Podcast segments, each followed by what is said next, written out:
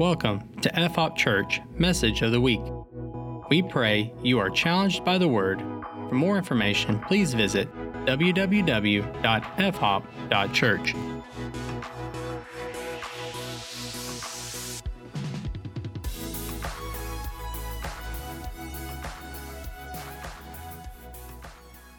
Well, good morning. What a great introduction to the one who desires to speak to us this morning. I uh, so thankful for the way that God orchestrated this opportunity for me to be here this morning. Um, I was eating lunch by myself Friday and uh, was just meditating on John 15, and the Holy Spirit was opening some things up in my heart and mind. I was like, oh, God, that's good. Is there going to be a chance to share that at any time? And an hour and a half later, Drew texted me and said, Would you preach for me Sunday? And, and so I, I, really feel like the Holy Spirit has prepared this word for this morning in particular. So uh, if you've got a Bible, open to John chapter 15.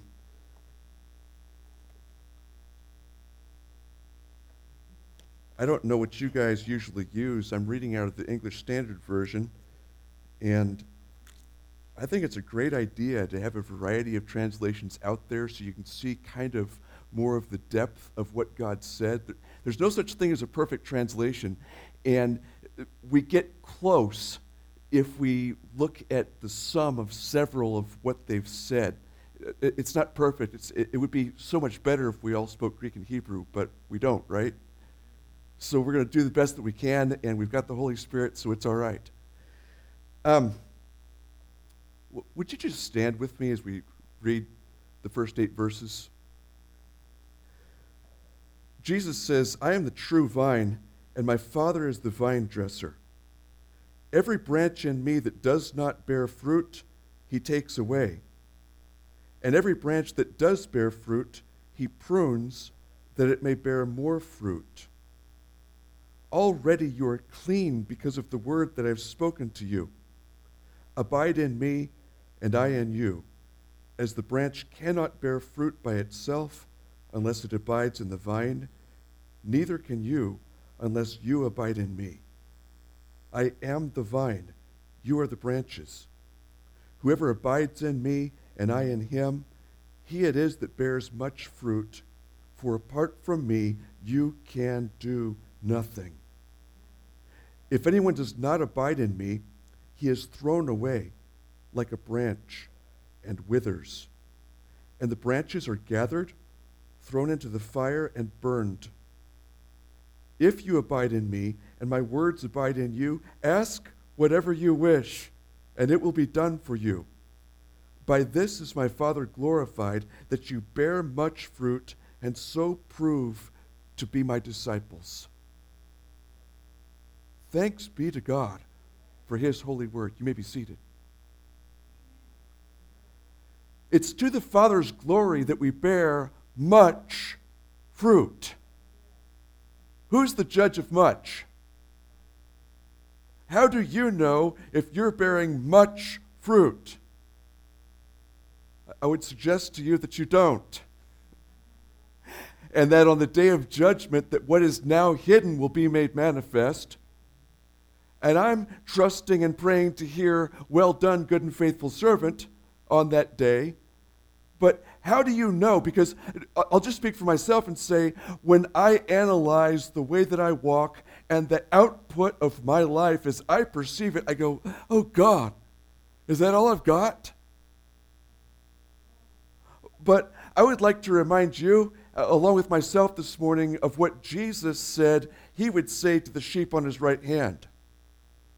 Welcome, you, beloved of my Father, because when I was hungry, when I was sick, when I was in prison, when I was naked, you ministered to me.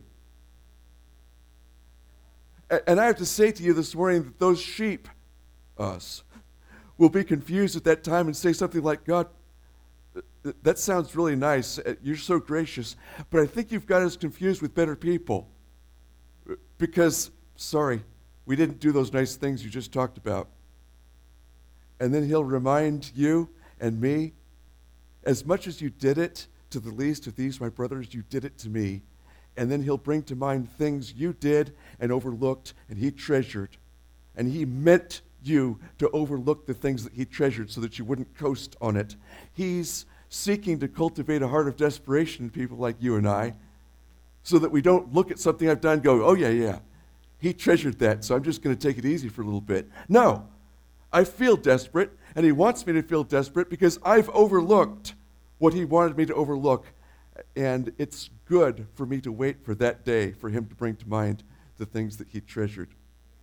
But I think it's a great question to ask how do we know if we're bearing much fruit? Because the other half of that is it would be a tragedy for me to say, yeah, in my estimation, I think I'm just knocking it out of the park. I am doing awesome. And God must be so pleased with me. is that a safe place to stand? Not very. I fear for God to plant and to take good care of me and to expect much and to find little. I fear that. And I think it's a healthy fear. I would recommend this fear to you as well. It's to the Father's glory that we bear much fruit. These words are supposed to pull us forward. I long for the Father to have all the glory that He deserves, that He expects from my life. If that's you, say amen. But what are we talking about? What does Jesus have in mind when He speaks of fruit? I want to take some time to just pull apart these eight verses this morning and digest the words. But let's ask the further blessing of God before we go any longer. Lord Jesus, we thank you for speaking and for arranging by your Spirit to have these words written down for our benefit so that we might abide in you, so that we might bear much fruit, so that the Father might have the glory he deserves. Lord, open our hearts and our minds. And I pray that you would bless my mouth this morning for the glory of your name. We pray in Jesus' name. Amen. So, the, the way I want to take this apart is in three parts. I want to talk first about who Jesus is and what he does, because he's the center, right? Secondly, I want to talk about who the Father is and what he does. And thirdly, because this is the last place of importance, but it matters because it's us, I want to talk about who we are and how we bear fruit. So, um, who Jesus is, verse 1, he says, first of all, I am. And before we get any further than that, Jesus is God. And uh, he says after that, I am the true vine. So I'm going to address vine first and then true. Jesus is the central part of an organism of which you are a member. One organism. And the goal of a, of a vine, a grapevine, right, is to bear fruit. But what is this? Why does he say true vine here? Jesus is the source for you and I. We're just branches. We're tapped into Him. We're connected to Him. And what flows through Him to us? It's truth. Truth. So Jesus is to us the source of truth. Jesus prayed a couple chapters later, John 17, 17, sanctify them by your truth. Your word is truth. So we can kind of extrapolate just a little bit and say that Jesus ministers to us his word, which is truth, which is himself, who is the truth. John 14, 6 says so. So um, let's see. Verse 2 Every branch in me that does not bear fruit, he takes away. And every branch that does bear fruit, he prunes that it may bear more fruit. So I just want to note that all branches, if you are a branch, you abide in Him. That's what makes you a branch. His life source is what makes you what you are in Him. And then skip down with me to verse 5. Jesus says again, I am the vine, you are the branches. Whoever abides in me and I in him, he it is that bears much fruit, for apart from me, you can do nothing. What do you expect to achieve for the glory of God apart from Christ? That's the right expectation. We have no hope to do anything worth doing for the glory of God apart from being attached to Christ. He's our only hope for fruitfulness. And I, think we're all born hoping for fruitfulness. Every dream for ministry is a dream for fruitfulness. Every vocational dream is also a dream for fruitfulness. And it came to us right at the very beginning. Jesus said, Let us make man in our own image, and he created them male and female. And he said to them, Be fruitful and multiply. I, I was talking to one of my teenage sons about this recently, and he kind of giggled a little bit like I was going to give him a sex talk or something. B- because it sounds like, I mean, you're saying one thing two ways. This is poetry, right? No, I don't think so, actually. I, I think he's saying two things that don't necessarily have anything to do with reproduction. Not physical reproduction, but fruitfulness is all about the, the, the command that he says right after that take dominion of the earth. We're supposed to be operating in such a way, vocationally, spiritually, ministerially, in the world, that we improve it.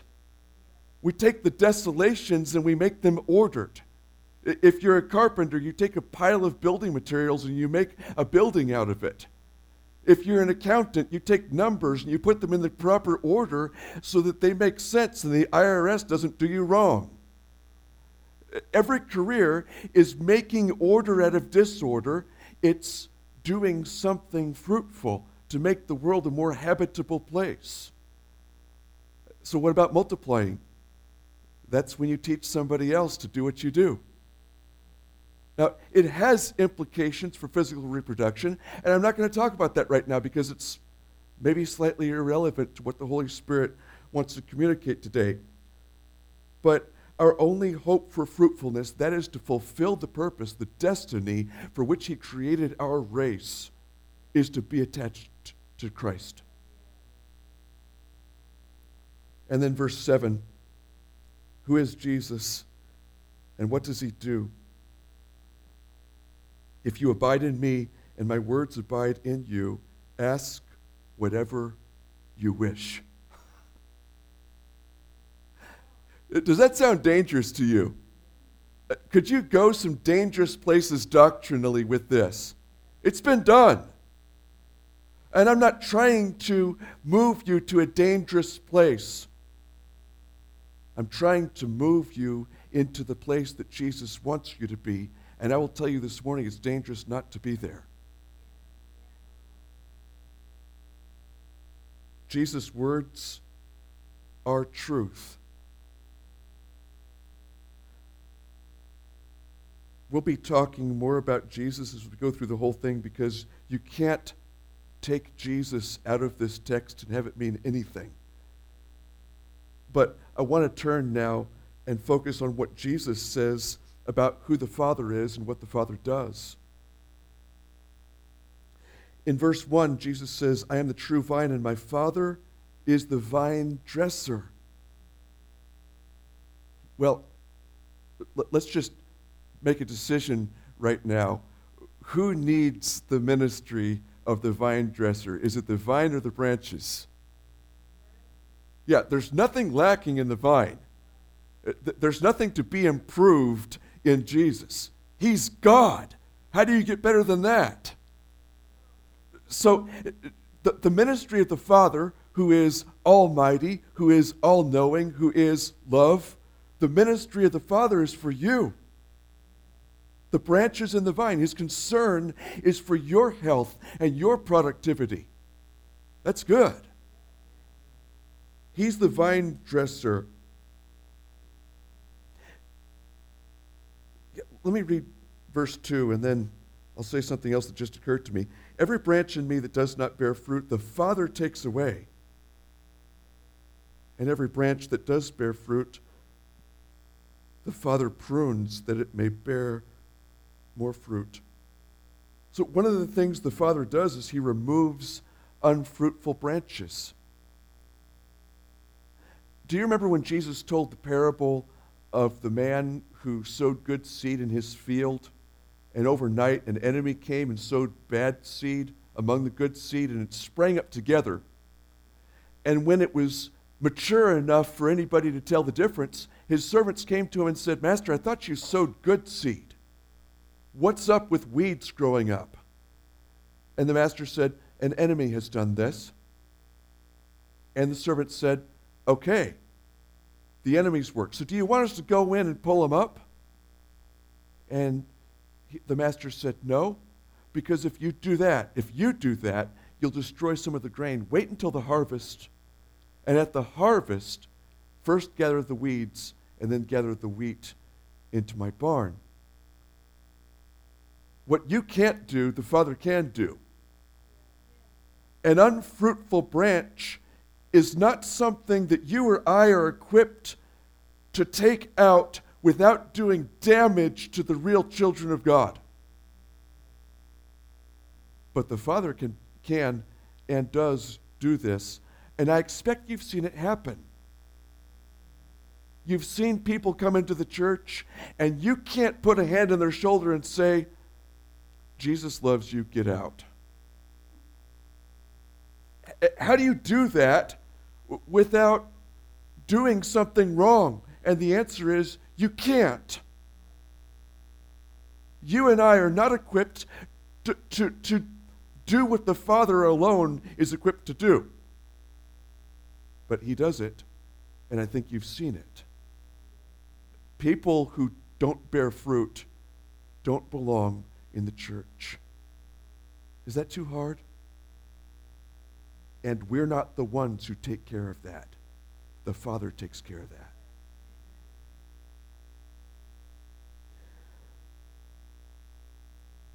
Thirdly, we've already read it. The branches that are fruitful, he prunes. Is anybody reading out of Old King James this morning? Nobody. Well, that's a wise decision, honestly, because we don't talk like that anymore. And, you know, part of the goal of taking the Word of God into you is that it should come back out of you. And we don't talk the way they did in, in 1611 or whatever it was, right? Uh, the English language has evolved. Evolution does take place in languages, it happens all the time. And we we simply, we don't th- that's not effective communication. And so, if you take the King James into you, what's going to come out of you at the proper time? King James. The Holy Spirit's able to use that. I don't want to throw the translation under the bus in its entirety. If you were reading in the Old King James, it just came back as a dim memory. He d- didn't say prune in the King James, he said purges, or probably purgeth.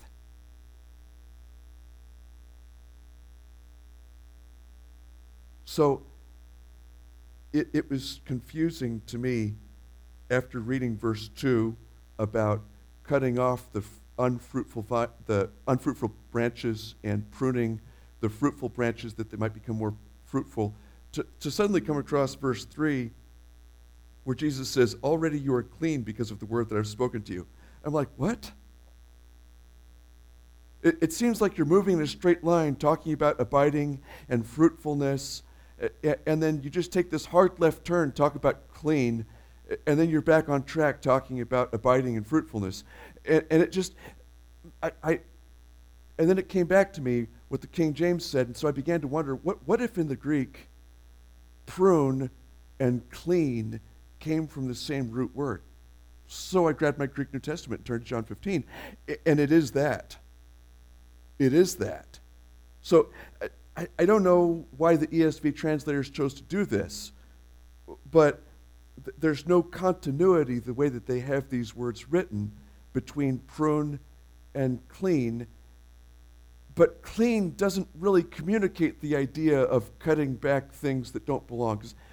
J- just out of all honesty, are there things that still don't belong in you that are there in spite of the fact. Yeah, if, if, we're honest, he doesn't bring us all the way from salvation to glory in one fell swoop. There's this process of sanctification by which he gradually adds things and removes things, right? Isn't that your testimony? So, I, I can see how cleansing is kind of this idea of taking away things that don't belong, but pruning is a better way to communicate that. But I think it would have been helpful to translate verse 3 already you are pruned because of the word that I've spoken to you. And honestly, it takes some of the threat out of those words. Because I don't know how, you, how you've heard John 15 preached before, but it always has sounded a little threatening to me. Oh, you're the fruitful branch. Good. God's going to hurt you. Oh, uh, awesome. I, I feel built up by that. Thank you, brother.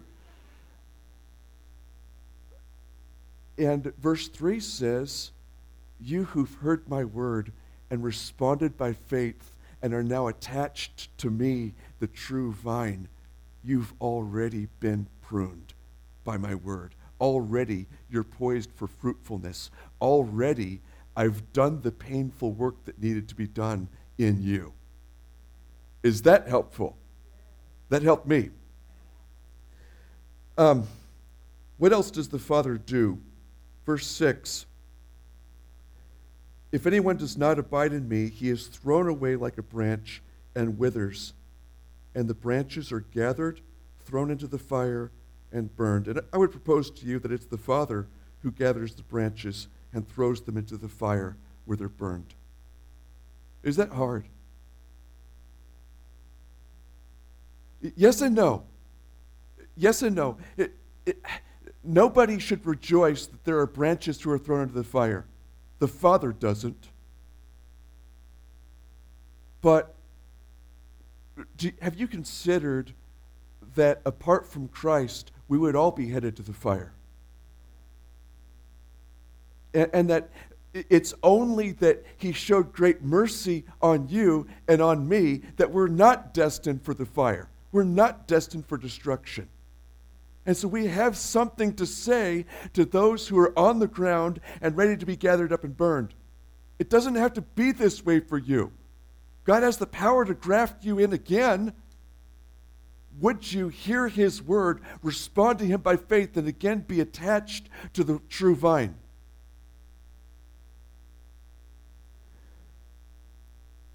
So, the Father throws away, the Father gathers, the Father puts in the fire, but it's not his fondest wish to do so. And he's busy right now gathering people from off the ground and grafting them back into the vine who is Christ. Verse 8 By this is my Father glorified, that you bear much fruit, and so prove to be my disciples. This is the goal of your bearing fruit, that the Father should receive the glory he deserves. And now, let's talk about us. Who are we, and what does fruit bearing look like according to Jesus? Back to verse 1. I am the true vine, my Father is the vine dresser. Actually, let's, let's skip down to verse 4. Jesus says, Abide in me, and I in you. As the branch cannot bear fruit by itself unless it abides in the vine, neither can you unless you abide in me. So, this abiding in Christ that he's commanding, he, he goes over and over and over again. Verse 4, verse 5, verse 6, verse 7. We abide in Christ. I think this would be a great place to ask how. I've already answered that question to some extent. We abide by faith. We cling to Christ by faith. We're united with Christ by faith. So, how does faith come? Romans 10 17. Faith comes by hearing, hearing by the word of God, right? So, this, this morning, I hope, is good for your faith. It's more hearing, and faith thrives in this environment. Um, So we abide in Christ, and He gave this cause and effect relationship. We abide and we bear fruit. You don't bear fruit by your effort, right? You don't squeeze real hard and then out comes fruit. No. You, you put all your effort into resting in Christ. And His life is the one that brings the fruit forth. He's the one in charge of our fruitfulness. We have only to rest in Him, abide in Him, cling to Him, maintain faith in Him. So we bear fruit. It says so in verses 2, 4, and 5. What is it? Because I, I want to run real quick to Galatians 5.22, but I shouldn't. I don't need to. Because Jesus defines what fruit is right here in this passage we just read. And it would be helpful to us, I think, to listen to what Jesus says instead of drawing our own conclusions. I, I don't say that what Jesus says is contrary to Galatians 5.22. He's not the enemy of love, joy, peace, patience, kindness, goodness, gentleness, faithfulness, and self control. He intends to do those things as we abide and rest in Him, but that's not what He talks about at the end of this passage. Let's look what He does say. I'm going to read verses 7 and 8 together. This is, this is amazing. If you abide in me, and my words abide in you, ask whatever you wish, and it will be done for you. By this, my Father is glorified, that you bear much fruit and so prove to be my disciples. Do you see it? Asking and receiving as you abide in Christ is the fruit bearing that he's talking about in particular. How does this make any sense? Because you could very easily take that doctrine and run with it and say, God just wants me to have anything I want. Maybe. Are you abiding in Christ? Uh, because if the center of your life is being attached to Him who's the true vine, and if your life comes to you by the Word of God, the truth of God coming through Christ and into your life, you can't want wrong things. So I'm not really trying to make a license for you to just write your own fleshly wish list and pray through it expecting that God will meet your fleshly demands. Because He's not about that. He's about bringing glory to God. So, what does God want? If you can ask whatever you want, what should you want? Well, first of all, yeah, yeah, God be glorified. Well, how is He glorified? Let me just take, I, I didn't, I think it's a great practice to stay in one place instead of flipping all over the Bible, but the whole Bible explains the whole Bible. So let me just take you one place. I won't go nuts with this, but 1 John chapter 5. It's, I'm taking you here because it's a parallel, and I think it's a good explanation regarding what we ought to ask for if we can ask for anything. Um, 1 John chapter 5, I'm going to read verses 14 through 17. This is the confidence that we have toward him that if we ask anything according to his will, he hears us. And if we know that he hears us, in whatever we ask, we know that we have the requests that we have asked of Him. Does that sound large to you? If He hears you, you have the requests that you've asked. That's big. So, what do you ask for? He says in the next verse If anyone sees his brother committing a sin not leading to death, he shall ask, and God will give him life to those who commit sins that do not lead to death. There is sin that leads to death. I do not say that one should pray for that. So, what's the difference, by the way? You've probably heard it taught all sin is sin. A white lie is the same as committing adultery. I don't think that's the teaching of the Bible, actually. There are things that God hates, and there are things that God hates worse. So, where's the line between sins that lead to death and sins that don't lead to death? Can you, as a Christian, sin in such a way that you're no longer attached to Christ? I believe the Bible teaches that. Can you also sin in such a way that you need some kind of spiritual intervention, but you're not dead yet? Yeah, That's exactly what John just said. There are sins that do not lead to death, and you, the brothers and sisters, have an ability to intercede for those sins. And you ought to. If you can ask for anything, ask for the restoration of brothers, ask for the restoration of sisters.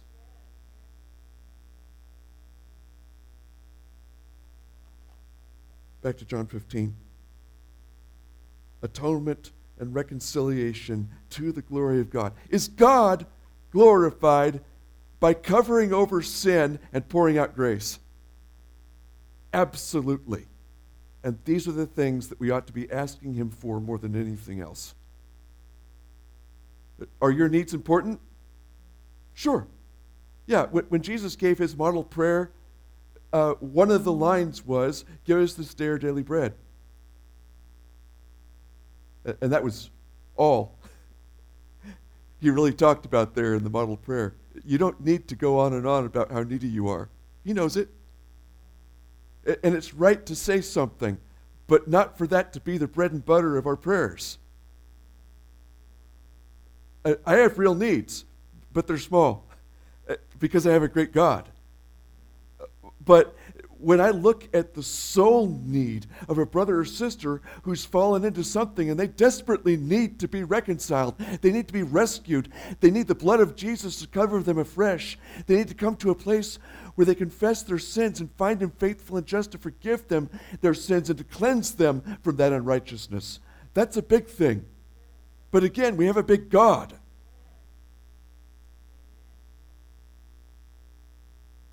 So I, think it's amazing that here in the house of prayer, that Jesus should say that bearing fruit is all about prayer. It's all about effectively asking and effectively receiving. God is glorified in that when our requests mirror his heart and mind. So, seek the heart and mind of Jesus and pray them to God. This probably deserves more time, but I don't want to drill something into the ground that I think you've got. So let's just finish because the finish is going to take some time. Jesus is the source of truth to us. As we abide in him by faith, his word is ministered to us in that union. And since faith comes by hearing, our faith is strengthened and our ability becomes more secure. Jesus brings to us the word of truth, and that which does not belong in us falls away. I trust that this is your testimony. Jesus repeatedly makes the point that his abiding that this abiding in him bears fruit which brings God glory. Without faith, it's impossible to bring God glory. What does it look like when we do have faith? We make our requests known to God.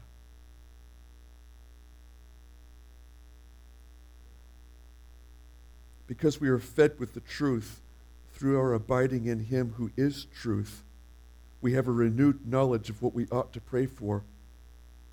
And even after we come to the end of our knowledge, the Spirit intercedes for us with groanings too deep for words. Now, I want to invite you to respond to the word of Christ by gathering together by twos or threes and to begin exercising your faith by asking God to perform His will for the glory of His name. And it would be a great idea to come back next week with a testimony ready of what God has done in response to your prayers because He's glorified in that. I'm going to pray a short prayer and then let's gather up in groups of two or three and spend a little more time bringing requests to God in faith. Amen? Lord Jesus, we praise you for being the true vine and for ministering life and truth to us through our attachment to you so that we might have faith, so that we might be more firmly attached, so that we might bear fruit according to your word.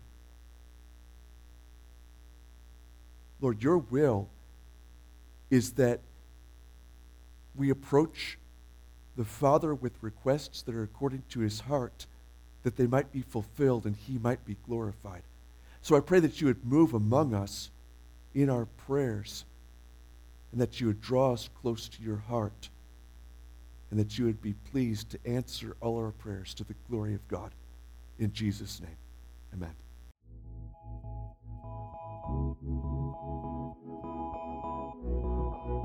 Thank you for listening to this podcast. For more information, including service times, contact information, and online giving, please visit www.fhop.church.